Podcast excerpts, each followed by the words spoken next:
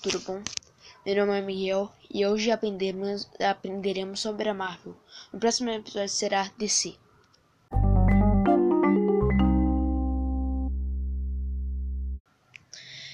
Marvel começou em 1939. Olha só, galera, 1939, hein? Anote isso aí.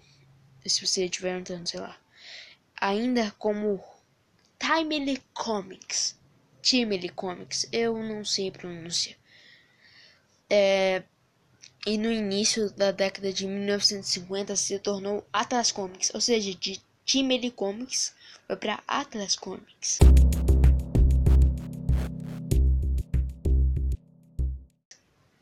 Em 1981, a Marvel comprou dois, dois ó, os estúdios de animação de Pathé Freleno. Eu, eu escrevi aqui os estúdios de animação, mas é só o estúdio de animação, tá? E é, fizeram alguma coisa aí para rebatizar a empresa de, de Pathé Freleno para Marvel Productions. Essa aí que você já conhece.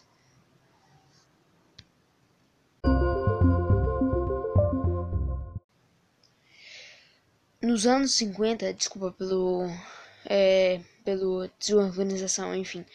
Nos anos 50, a Marvel atravessou é, tempos difíceis, da mesma maneira que as outras editoras é, tem, passaram.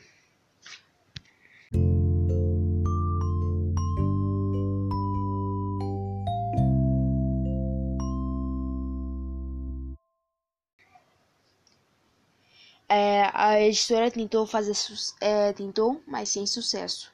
Ressuscitar seus super-heróis entre 1953 e 1954, como Tocha Humana, arte de Cid Flores, ou seja, Tocha Humana é a arte de Cid Flores e Dick. Namor, é, quase todas as histórias escri escritas e desenhadas por Bill, é, Bill N. Bill Eneret. Eu não sei, eu acho que esse aqui é a pronúncia. Capitão América e quer dizer, e Capitão América, né? Esse que tava confuso, mas e Capitão América. Escritor Stan Lee e desenhada por John Ronita Senhor. Enfim, o meu obrigado por é, obrigado por passar esses dois minutos ou três minutos, não sei, comigo e tchau.